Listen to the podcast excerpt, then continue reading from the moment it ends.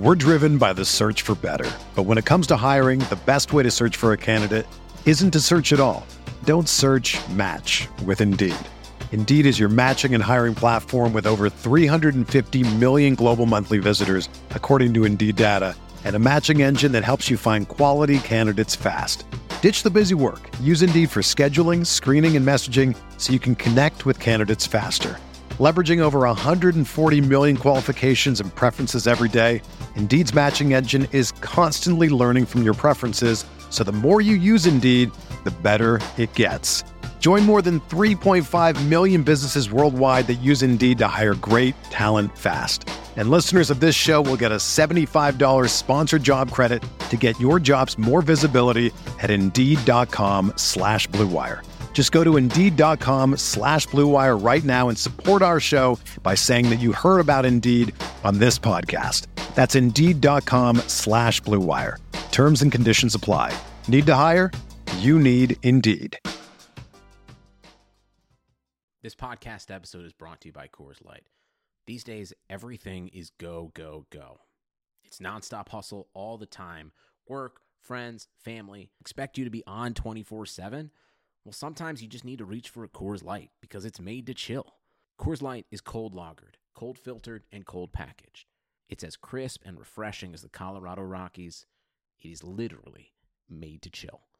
Coors Light is the one I choose when I need to unwind. So when you want to hit reset, reach for the beer that's made to chill. Get Coors Light in the new look delivered straight to your door with Drizly or Instacart. Celebrate responsibly. Coors Brewing Company, Golden, Colorado. Abner Mares is a world champion boxer, Olympian, sports commentator, and most importantly, a dad to two little girls. Beloved by abuelas and hardcore fans alike, Abner is a pro at entertaining the world both in and out of the ring.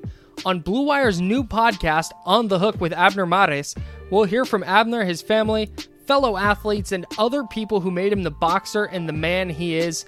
One of the things that he's going to discuss on the pod that I'm very interested to hear his thoughts on is the state of boxing. Boxing's a sport I've always really tried to get into, but I haven't been able to. And my friends who are boxing fans tell me all about how boxing used to be. I'm interested to see, uh, or hear rather, Abner's thoughts on that. And then he'll also talk about if you're not into boxing, but you still want to hear what Abner's all about. He's talking about sports, music, pop culture, and then, of course, his family life because that's the most important thing. So listen to On the Hook with Abner Mares wherever you get your podcast. Episodes in English, those will be out on Tuesdays. Episodes in Spanish, those will be out on Wednesdays on Blue Wire. Blue Wire. Hey, this is George Kittle, and you're listening to Candlestick Chronicles. New England sending QB Jimmy Garoppolo to 49ers. We believe we found the right guy. Garoppolo, quick pass, caught by Kittle. He dives, and he's in. Touchdown, 49ers. Kittle is gonna go. Touchdown. Yeah, you heard it there. It's Candlestick Chronicles, a 49ers podcast on the Blue Wire Podcast Network. That guy sitting right over there, that's Chris Biederman. He covers the 49ers for the Sacramento Bee. I'm Kyle Madsen. I write about the 49ers over at NinersWire.com, part of the USA Today sports media group. And it started to get hot again, Chris, just like you said it would. I still don't have an air conditioner. So, Welcome to I've- my life. yeah, dude. So I have a new strategy for heat beating, Okay. and it's opening the windows at night and then just closing them right before I leave for work around 6 a.m. Yeah, that's that's a good idea. Because then I Um, try and lock in that cool night air. Yeah, been- I've switched up. okay. Uh, I've switched up my shower routine, and I'm starting to shower before bed. So I'll take a cold shower. Oh, that's a b- great move. before bed rather than the morning, and it's a little weird because like throughout the day you feel weird because you haven't had that shower that sort of like That wake lets you up your shower. body know it's a new day. Yeah. So I'm still get my body's still getting used to having that feeling like at night before bed. Um, but you know we're doing what we can. It's hopefully it's not going to be it's not going to be warm like this for too much longer because us people without air conditioning, I mean it's it's not fun when it's 90 degrees outside It's a tough and scene. and and your office slash bedroom window faces west and uh, and gets a whole lot of sun throughout the day. Well, the good news for you, speaking of the sun, is on Sunday you'll get to spend the warmer part of the afternoon at Levi Stadium getting ready for Sunday night football between the 49ers and Rams and that is what we're going to talk about today. Did that transition work? Yeah. Okay, good. Uh, so we're I- going to go Yeah, ahead. It worked. No, it worked. I Okay, think. cool. I'm thinking think about did it. Yeah, I think it worked. I think it did too. So the 49ers, they swept the Rams in the season series last year, but the teams are going opposite directions this season. The Niners, they come in at two and three. The Rams have been very good. They're four and one, and I don't think it's it's a stretch to say that the 49ers need this one. This is uh, you, you fall to two and four and zero and two in the division, and it becomes a very very deep hole to to climb out of. No matter who's co- no matter who's coming back and who's getting healthy. And so I think this is uh, an extremely important game for, for San Francisco. And really, if they lose it, it's like their their playoff hopes are on real life support. If the Niners lose this game, their next six games will be against opponents that are 25 and 7 combined. So if they lose Well, this is- game, it's going to be Rams in, very it's only twenty nine and eight. So Yeah, it's it's going to be very hard to I didn't hear what you just said, but um it was hilarious. okay.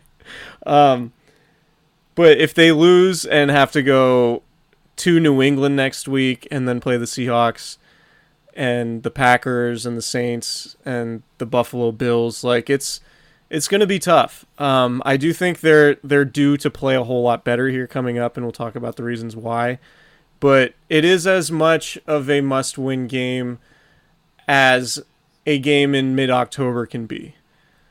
I think that's the best way to, to look at this game. It's not a must win because it's still early October, but being three and three is a whole lot better than being two and four.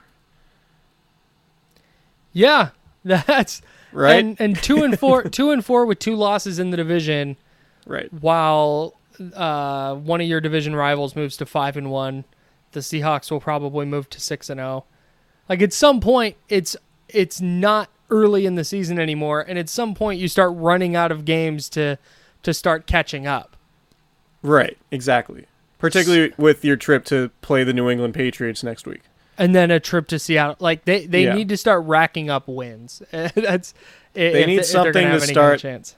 They need something that makes everybody on that team and in the locker room remember like yeah we're we're the NFC champs like we're actually Right. you know we we are a team that accomplished a lot last year and they haven't looked anything like that and there are a lot of reasons that involved of course but they need they need this win just for morale purposes otherwise it's going to be really hard to have any sort of optimism given that given what's what's coming up for them Yeah, and I think there's a level of desperation for the 49ers, but I also think the Rams are going in knowing, hey, we can bury San Francisco with a win here. Like there's Yeah. a there's a level of it's obviously different, but I think there's a level of desperation for the Rams as well. But for the 49ers, we've talked about this before. We're going to talk about it now, and we will probably talk about it again in the future. It's going to come down a lot to the play of Jimmy Garoppolo because the defensive side, we know how banged up they are. We know they're probably going to give up some points. Can the 49ers keep up? They couldn't do it against Miami. Garoppolo got benched at the end of the first half. Kyle Shanahan said on Monday that he didn't hurt his ankle worse and said that uh, he will either be the same or better. And then on Wednesday, said that the plan for Garoppolo is the same as it was against the Dolphins, and if he struggles, they'll sit him at halftime. Do you think that that is a good idea?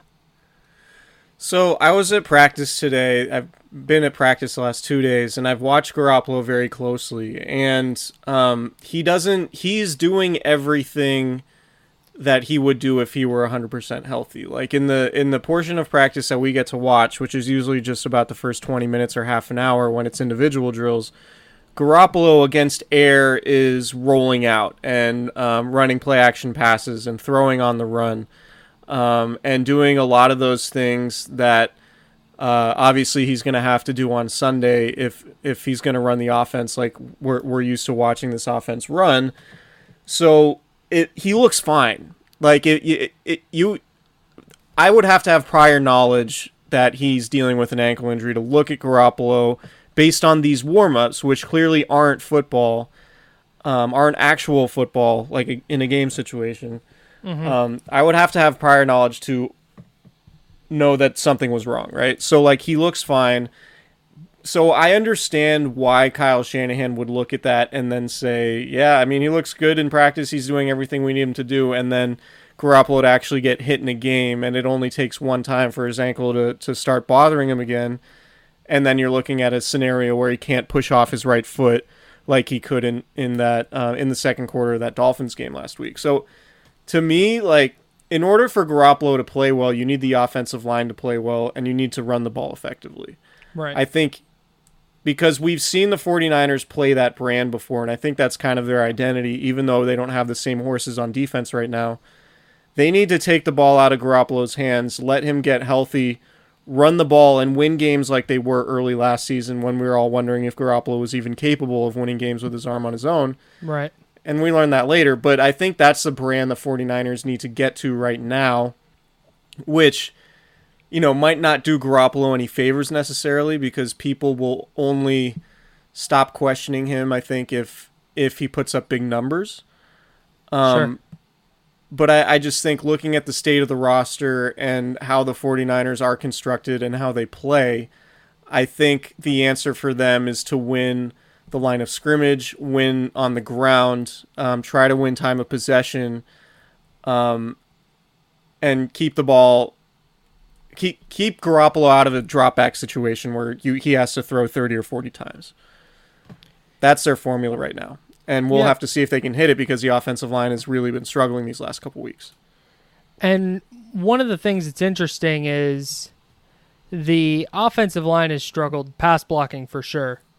But when you look at, at it's really hard to quantify blocking, but when you look at their run blocking grades on Pro Football Focus, it hasn't been as maybe bad as we think.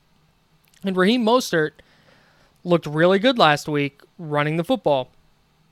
The Niners just got in a spot where they couldn't run the football, and then Trent Williams on that fourth and one play uh, to Jerick McKinnon got beat pretty bad, and the play didn't work. But that was one snap. It was an important snap, but that was one snap. If they're going to run block well, I think it makes pass blocking easier for them because it makes the Niners' entire offense more effective. And so that's where I think it really starts is keeping the game script where they can continue running it. They don't need to necessarily be ahead. They just can't fall behind 14 nothing. Right. You know, they need to if it even if it's 10 nothing, like they need to they need to keep the game in a spot where handing it to Raheem Mostert four five plays in a row if he's chewing up 5 6 yards of carry, eh, they need to just do that. Because that's like you just laid out. That's their offensive identity we wanted to maybe see a little bit of a step forward from Garoppolo, but we're certainly not going to see it when he's dealing with a high ankle sprain. So they need to get back to to to what works. I, I couldn't agree more with that. Yeah, and and the other part of it too is that you know I think we we did talk about it before this pod and and I think last uh, on the last episode, but that you know the Niners haven't had their starting quarterback and receivers and tight end and running back all practicing together at all this season in full until this week. Um, so there's still that aspect of it. They're not they don't have the timing and the chemistry and and the reps, frankly, um, to be in a good spot, and they're not helped out at all by the fact or by by the way the offensive line is playing, I should say. Um, and I wrote about that for the Sacramento Bee this week, and one thing that was interesting was, um, you know, what what the Dolphins were doing essentially is lining three defensive uh, tackles over the three interior offensive linemen in a bear four uh, three four front, and basically what that does is it clogs the middle so much it prevents the the guards in the center from pulling and getting to the second level of the defense, which is such a staple of Kyle Shanahan's running game, right? So if you can gum up the running game that way, and then against this 49ers offensive line right now that's struggling to communicate, if you can be really good at disguising who's a pass rusher, um, who's dropping into coverage, who's blitzing, and if you're running a bear three four front, you can blitz up the middle and have linebackers running free like we saw in the Dolphins game. Um, you're going to give the 49ers offense problems if they're in a position where they have to throw the ball. So we talk, you know, complementary football is obviously a cliche, but the thing is like what what happens to the 49ers defense directly impacts how Kyle Shanahan is calling a game on offense. Um, Right. Although I would push back on the idea, you know, Shanahan said they got down by 14 points and then they had to throw the ball. It was like it was still the first half. I like right, yeah. I, I didn't think they had to they had to abandon the running game. Uh, I know they gave up a third touchdown pretty quickly, and then when you're down by three scores, maybe that's a little bit different.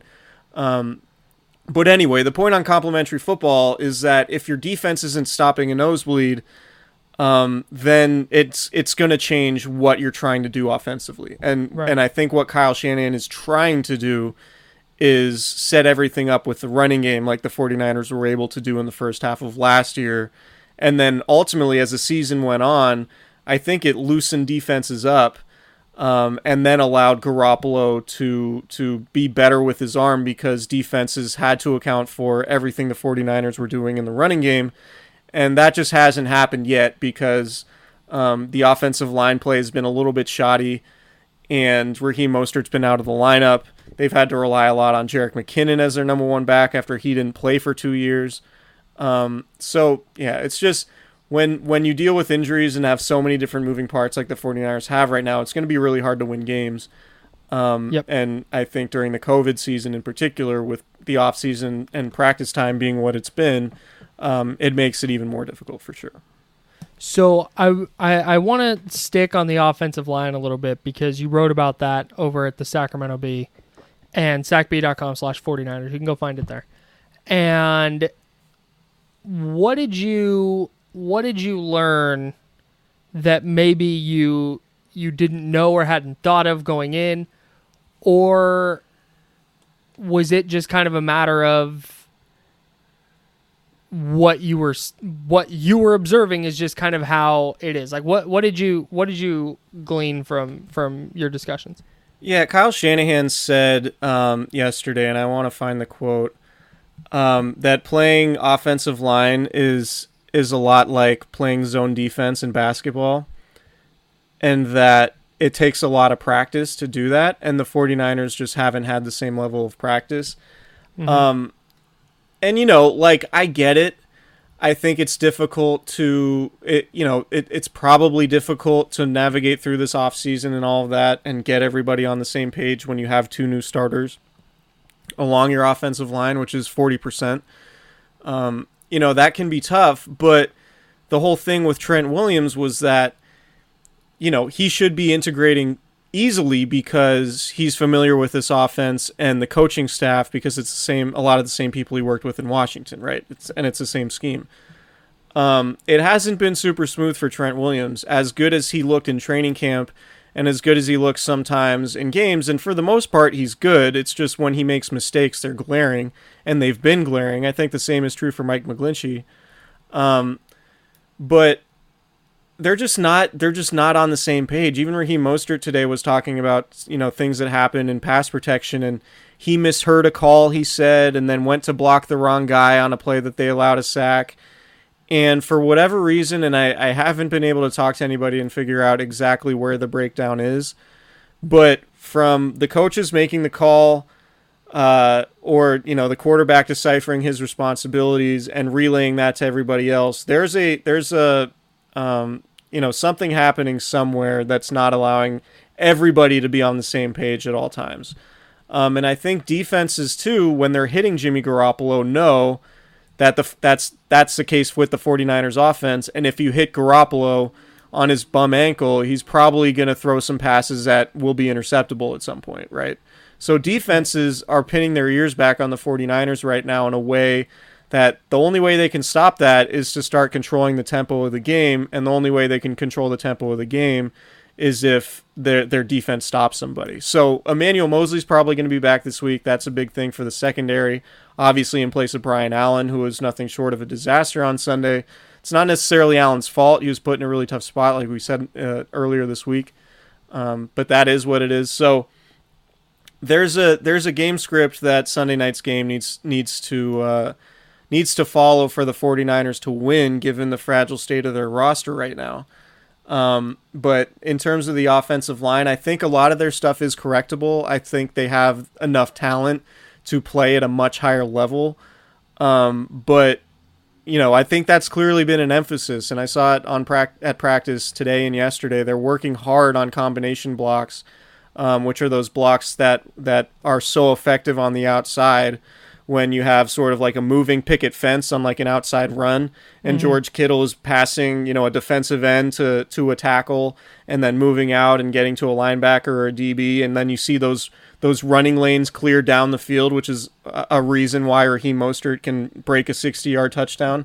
Like the 49ers are working a lot on those plays because those haven't, um, you know, they, they did happen for Mostert twice early in the season, um, but they haven't been happening since he's been out of the lineup. So they're going to need some of that in their, in their game. And I think once they can prevent defenses from pinning their ears back and blitzing and disguising things and stressing the 49ers communication, um, then I think the 49ers are going to be in a position they want to be in, which is uh, we can do whatever we want because we know the running game works. If they if the running game doesn't work, the 49ers cannot do whatever they want because Jimmy Garoppolo is compromised to the point right now on his ankle that you absolutely do not want him throwing 40 times a game. Right. And that's that's going to be the the biggest key I think on on offense is like I, I, I, it, exactly what I said earlier. Like they it has to look like a 2019 49ers game. Yep. If they're if they're going to have any shot at, at, at winning. Let's uh, before before we hit the break, I want to I, I do want to get back to something that you touched on. Emmanuel Moseley coming back is huge. At least it appears he's going to be back and cleared concussion. Yeah, I think he will be. He had a full practice on Thursday. He was in a non-contact jersey Wednesday. Shed the non-contact jersey Thursday, which puts him on track to play Sunday. And the Niners are going to have two starting caliber cornerbacks uh, for the first time since week three. And it's the first time all year they're going to start the same combination of cornerbacks, Yeah. right? Yeah, the first time one combination of corners has gotten more than one game. Right. Um, yeah, 'Cause five different Verrett combos. Moseley started week three. Yeah, and that would be presumably. I think it's going to be Verrett, uh, Moseley, and then and then Jamar Taylor in the slot, and then you'll have Ahkello Witherspoon, um, healthy, backing up uh, the starters this week. He hasn't been on the injury report um, after after what happened last week. I think. Uh, I think it's wise that Witherspoon is not reporting any sort of hamstring discomfort to the to the training staff because I don't know that that worked out all that well last week. Um, but yeah, that's uh, the the secondary should be in much better shape if Emmanuel Moseley comes back and is at 100%. Um, he's a clear and obvious upgrade over over what the 49ers would have had otherwise. Yeah. And um, yeah, I, I think it's really important because if it like I think the structure of the 49ers defense is sound enough to where if they're not it you know if they don't have a weak link that another team can just pick on over and over again i think they're solid enough to still be good enough for them to win as long as they play well offensively Right. right like it's not a defense that's going to dominate a game but i think at home um that a lot of the guys have been in the system long enough to play sound enough to where you know the defense could hold the rams to 20 points which theoretically could be plenty enough plenty for for the 49ers to win that game um, if they can score right Right. and so I think that's possible. But again, like we say, or you know, I, I mentioned they, if they don't have anywhere eh, like in the secondary, you can just pick on. I, I think Jamar Taylor might be that guy this week in the slot, starting in place of K'Waun Williams, because Cooper Kupp is really really good in the slot, um, and he's, I mean, there. If I were Sean McVay, put it this way, I would center my game plan around Cooper Kupp against Jamar Taylor. If Yep. Emmanuel Moseley's back covering Robert Woods and um, you know, with Jason Verrett on the other side playing well right now. That's what I would do and, and if I'm the wor- if I'm the 49ers, I really have to really have to be concerned about that this week, I think. Who who uh, in in 20 seconds who do you feel more confident in covering Cooper Kupp? Jamar Taylor or Fred Warner? um, Fred Warner because I know I know Warner will. They're going to do those drag routes, and if they're doing that, I think it would be best if Fred Warner is the one chasing Cooper Kupp. I think Warner will always mentally like he'll he'll never be in a bad spot because he'll never have a mental breakdown. Right. And he's more athletic than a lot of linebackers, so not that he can run with Cooper Kupp, but he can run with Cooper Kupp probably better than than most linebackers would and just given his intelligence and um, his knowledge of the splits and alignments and the routes that are that he's going to have to know coming out of the slot, I trust Warner in that spot with his brain power over Taylor, who might be more athletically equipped, but I don't trust him to cover Kupp because I think he he's just not as you know as naturally gifted a football thinker as as Warner is. Okay, that's fair. Uh, I I do want to look something up real quick though, because you just kind of threw out there that Coo- that that Warner probably can't run with Cooper Kupp. Uh, Warner four six four in the forty at the combine. Cooper Kupp four six two. So, I mean, Kupp's faster. would you like to re- would you like to rethink your argument? I mean, That's I hey, thought- both of those round down to four six. what were their what were their three cone times? Oh, that's a great uh, six seven five for Kupp, and six nine for Warner. Okay, that's Which is that's pretty nice. case. So that that's my case. The three cone scores. okay, but here's bench reps. Let's, let's get to a break. All right.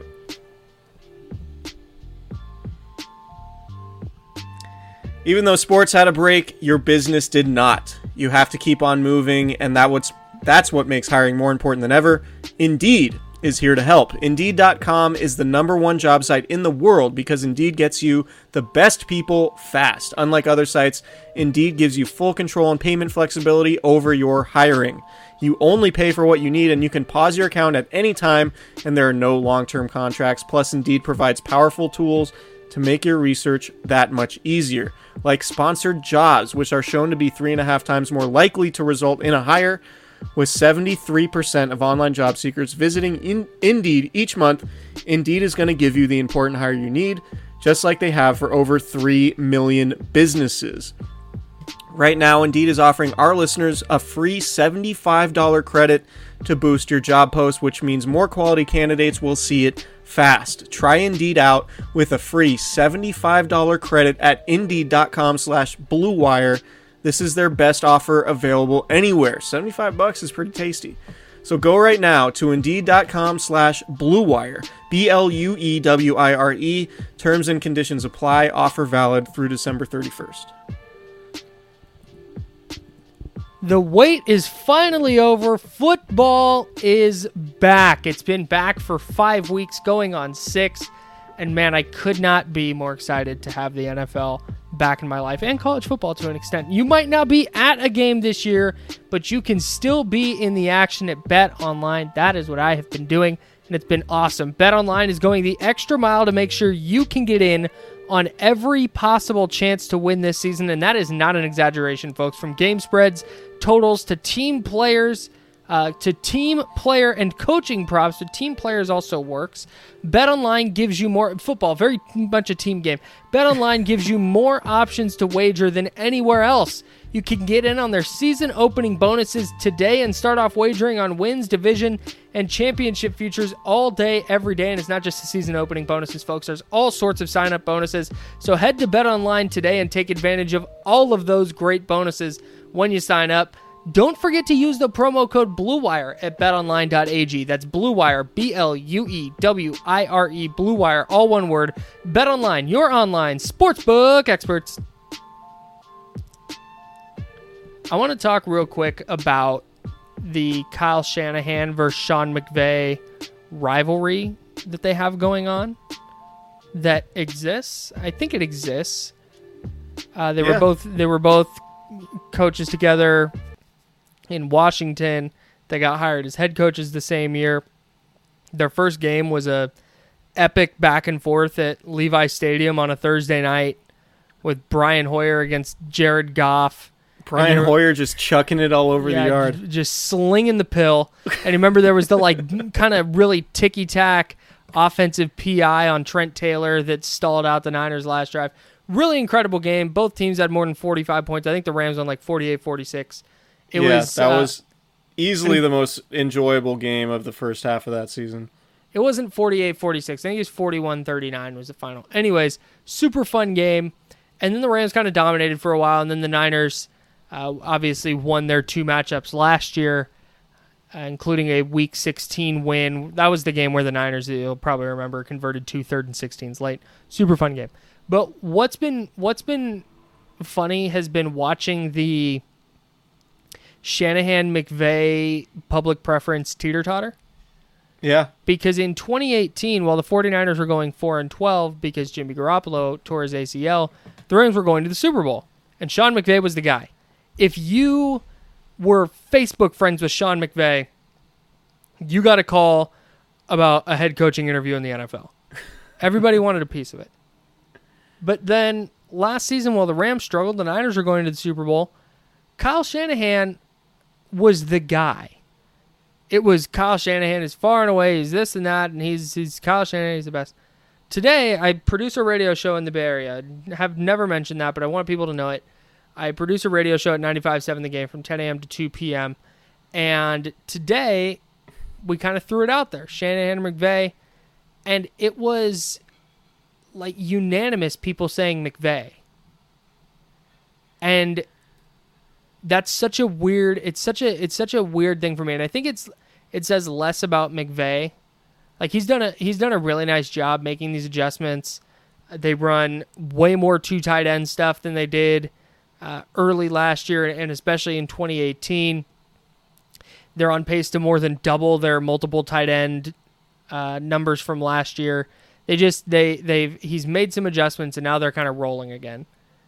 Whereas Shanahan is under this like microscope in the Bay Area, and it's really weird to me that every time something goes wrong, like people are still nitpicking decisions from the Super Bowl, and his record gets cited. It's like, well, he's not even a 500 coach, and it's I don't know, man. It's just it's weird. Like eh, people just ignore that in 2018 Jimmy Garoppolo got hurt, and then this year with a two and three start, they lost two of their three or four best players on defense, and are now sitting at with with Williams, Sherman, and Bosa out. That's what three of their five best defensive players yeah. on a on a on a team that's kind of built around its defense. I don't know. It's a it's a weird it's a weird back and forth that only really exists when these two teams play, and I wanted to bring it up. Yeah, I, I think. I mean, I, I think the elephant in the room is that Sean McVay very much exists because, in in large part, not only like Sean McVay is a very good coach, Right. but Sean McVay's offensive system is heavily influenced by Kyle Shanahan because that's what it is. It's Kyle Shanahan's system. Right. Um, Without a so. I think that has to be acknowledged as when when you talk about it. But I also think there isn't really a right answer. Like I, I think both teams have gone to the Super Bowl. Both teams have lost it. Um, I know the 49ers probably lost the game in more excruciating fashion, but I think their overall Super Bowl performance was better than the Rams against the Yes. against um, the Patriots. Um, and and so like I don't think I mean we we all love to have these conversations and like create an answer and and stick to it and make it super polarizing, but I don't think there is an answer right now. Right. I think it's still too small of a sample size. I think both teams have dealt with their own myriad of factors that are sort of outside the coach's hands.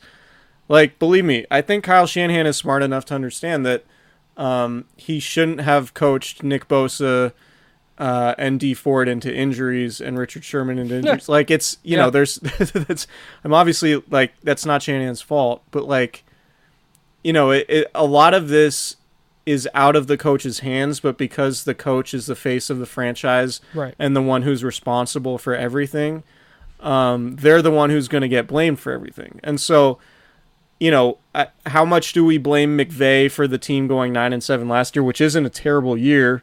Um, you know, in, in a lot of cases, I would have went to the. pl- I mean, in it, under this format this year with seven playoff teams, they would have made it last year. Um, So, yeah, I just don't think there is a right answer. I think it's still too small of a sample size.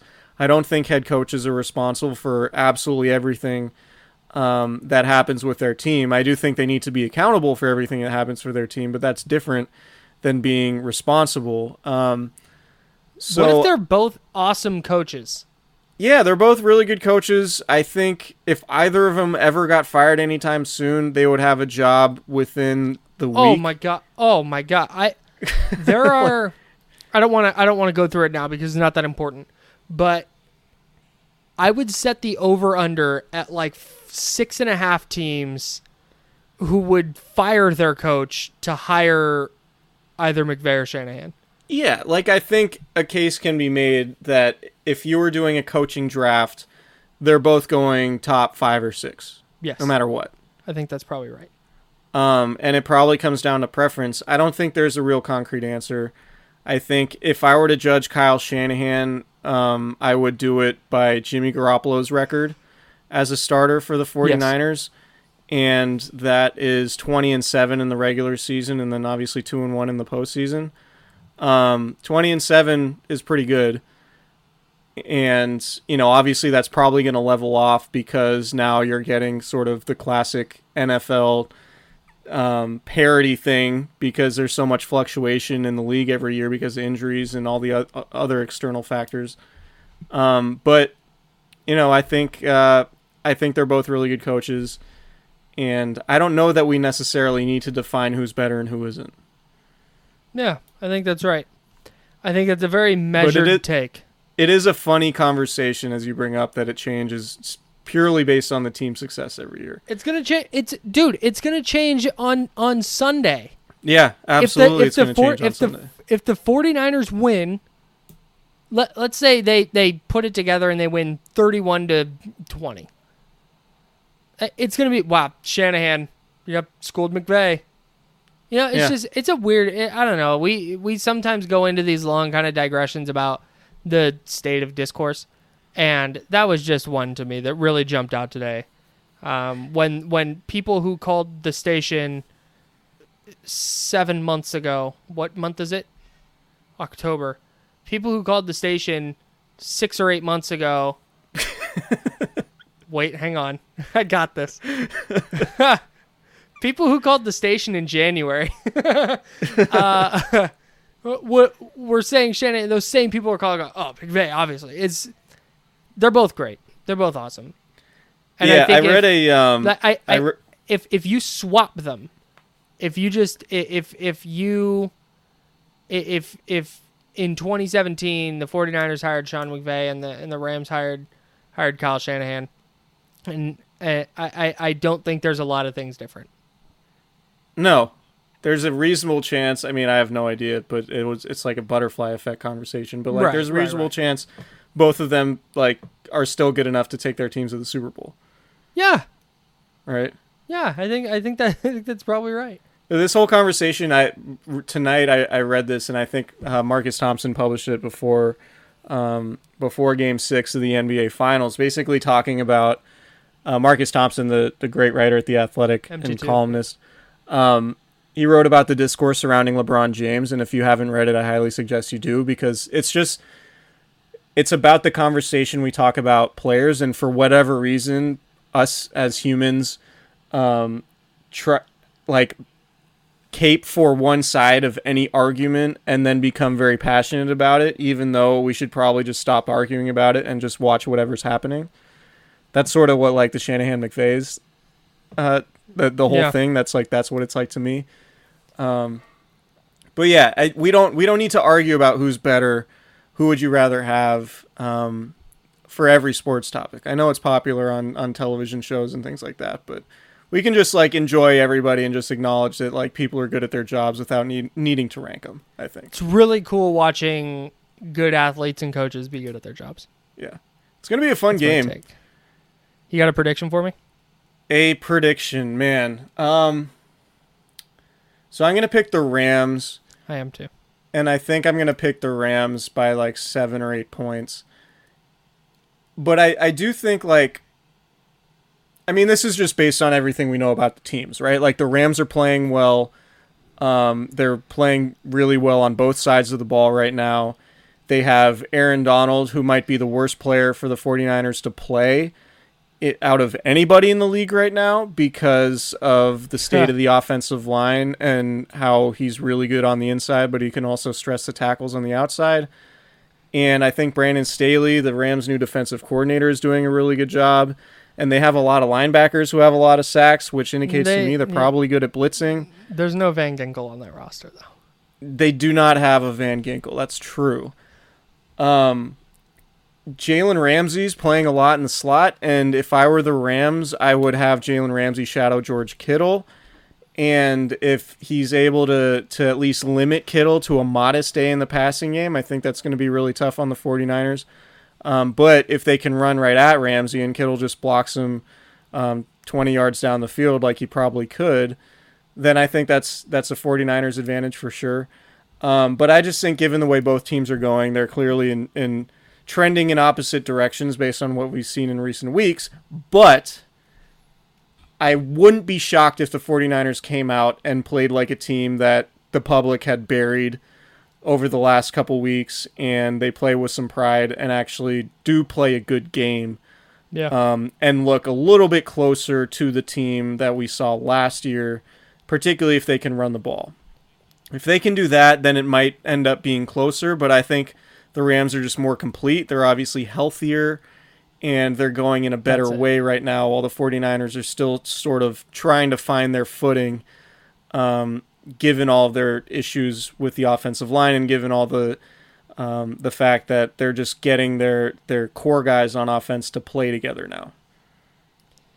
Yeah, What's I your prediction? I, I, I, I, I think the Rams win, but I think we come away from it going like at the top of the pod. We said if the Niners fall to two and four, it's going to be really hard to get back. But I think they play well enough that our Tuesday pod is like okay, well they lost, but they looked really good, and if this play goes differently, they wind up winning. So now you feel a little more optimistic with them going to New England and going to Seattle and uh, facing Green Bay on a short week, and then and then going to New Orleans. Like you feel a little bit better about those games. But I do think I do think they lose, and my uh, in a in a in like a one a one score game. Maybe the Rams get a late like field goal or something to stretch it to nine or ten. But my big prediction is that at some point a popular thing to say on the internet is going to be Kyle Shanahan slash Sean McVay is in his bag tonight. I predict that there's going to be some weird like Deebo Samuel uh, jet sweep reverse to Brandon Aiyuk with, and then there's going to be the Twitter uh, video guy who's going, oh, watch Kyle check. This is brilliant by Shanahan because he starts to block this way, but then goes back the other way. Um, Yeah. that's my. It, it- I think we're going to see some stuff like that, and I think we're going to see uh, the Niners kind of dig into dig into their playbook a little bit deeper than maybe would we'd we'd normally see in a Week Six game. Can I um 31 20 how many did I say like 9 or 10 uh 31 26 31 26 okay. kind of a weird Um, score but that's what I'm going with one you mentioned tweeting about Kyle Shanahan being in his bag. Mhm. I think we're gonna see the Kyle Juszczyk option pitch. ooh okay I like that. I think that I think we're at the point of desperation where there's gonna be um, there's gonna be some trickeration, and it might look a little bit like that Saints game last year, because desperate times call for desperate measures, and uh, and you got you're gonna have to make some plays. You're gonna have to manufacture some plays with scheme this week in a way that uh, in a way that you're gonna need it. I mean, you're gonna need a score against the Rams. I think. give me um, give me Deebo Samuel lined up I think in it's to be to. Mostert. Give me Deebo Samuel lined up in the backfield with a Brandon Aiyuk motion followed by chaos. Didn't Samuel have a rushing touchdown from the backfield against the Rams last year? I don't think so. I think he did. He might have. I think it was the Um, game that Garoppolo had the the two third and sixteens. I could be wrong, but there was a game, and I believe it was a night game last year that Deebo Samuel had a rushing touchdown from the backfield. He had the one against the Panthers, which I think might be like one of my favorite Shanahan play calls of all time. Yeah, that was like out of the slot. Yes. That one was awesome. Yeah. Go look up Deebo looking. Samuel's rushing touchdown against the Panthers. It's like one of my favorite Kyle Shanahan plays ever. Deebo Samuel, 19 yard rush, second quarter. Oh, well, it couldn't have been on a sweep or anything, so. No, I I I remember the game. I think he lined up in the backfield and it was a run to the left. They had a they Uh, had they had one last year where I think it was against the Seahawks where Deebo lined up in the backfield and Raheem Mostert was split out in the slot and then went in motion across the formation and they did a handoff to Deebo. I remember that. Anyways, the moral of this story while Chris does that is I think we're going to see language earmuffs if you have children near you turn it down and skip ahead 30 seconds. Uh, I think we're going to see a lot of weird shit. Like they they they're going to have to start manufacturing some plays somehow if their offensive line isn't going to be great. And I I, found think the that- play. I think they're going to do that. Were you correct? Um, hold on. It was right after a Kyle Juszczyk screen that was successful. He's in shotgun. Boy, if you were Yeah, wrong- Deebo Samuel gets a sweep. He lines up in the backfield and then takes a takes a sweep over left end Okay. and beats Taylor Rapp and then is tackled by Jalen Ramsey as he as he leans over and now he's doing a handshake with Emmanuel Sanders. They're doing the little rowboat thing. Oh, I don't know what yeah. it's called. Cooler people than me would know the name of that. I knew, dance. I knew, I knew that But the yeah. rowboat thing was. Yeah, he was in the backfield. Cool. Yeah. That congr- I can't think of a better Yep. way to cap the pod. Chris, Chris was right. Everybody, Chris was right. Congratulations, Chris Biederman. Uh, we're gonna end the podcast now, so you can go.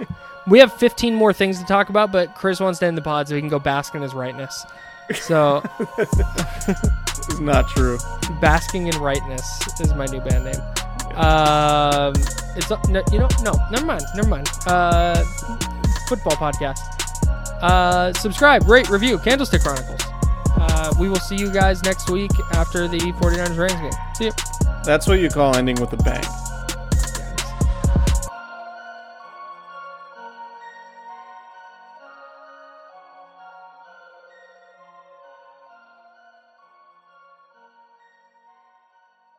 Everyone is talking about magnesium. It's all you hear about. But why? What do we know about magnesium? Well, magnesium is the number one mineral that 75% of Americans are deficient in. If you are a woman over 35, magnesium will help you rediscover balance, energy, and vitality. Magnesium supports more than 300 enzymatic reactions in your body, including those involved in hormonal balance. From functional medicine doctors to mental well being and female hormone experts, we all know that magnesium is the one mineral to improve all aspects of well being and health. But which one? Magnesium Breakthrough from Bioptimizers, the trusted choice recommended by leading experts with seven best absorbed forms of magnesium to ensure your body receives the support it needs for overall well being. Go to bioptimizers.com slash balance today and use code BALANCE10 for 10% off. Support your journey to wellness at B-I-O-P-T-I-M-I-Z-E-R-S dot com forward slash balance. Magnesium Breakthrough from Bioptimizers, your foundation to optimal health and vitality.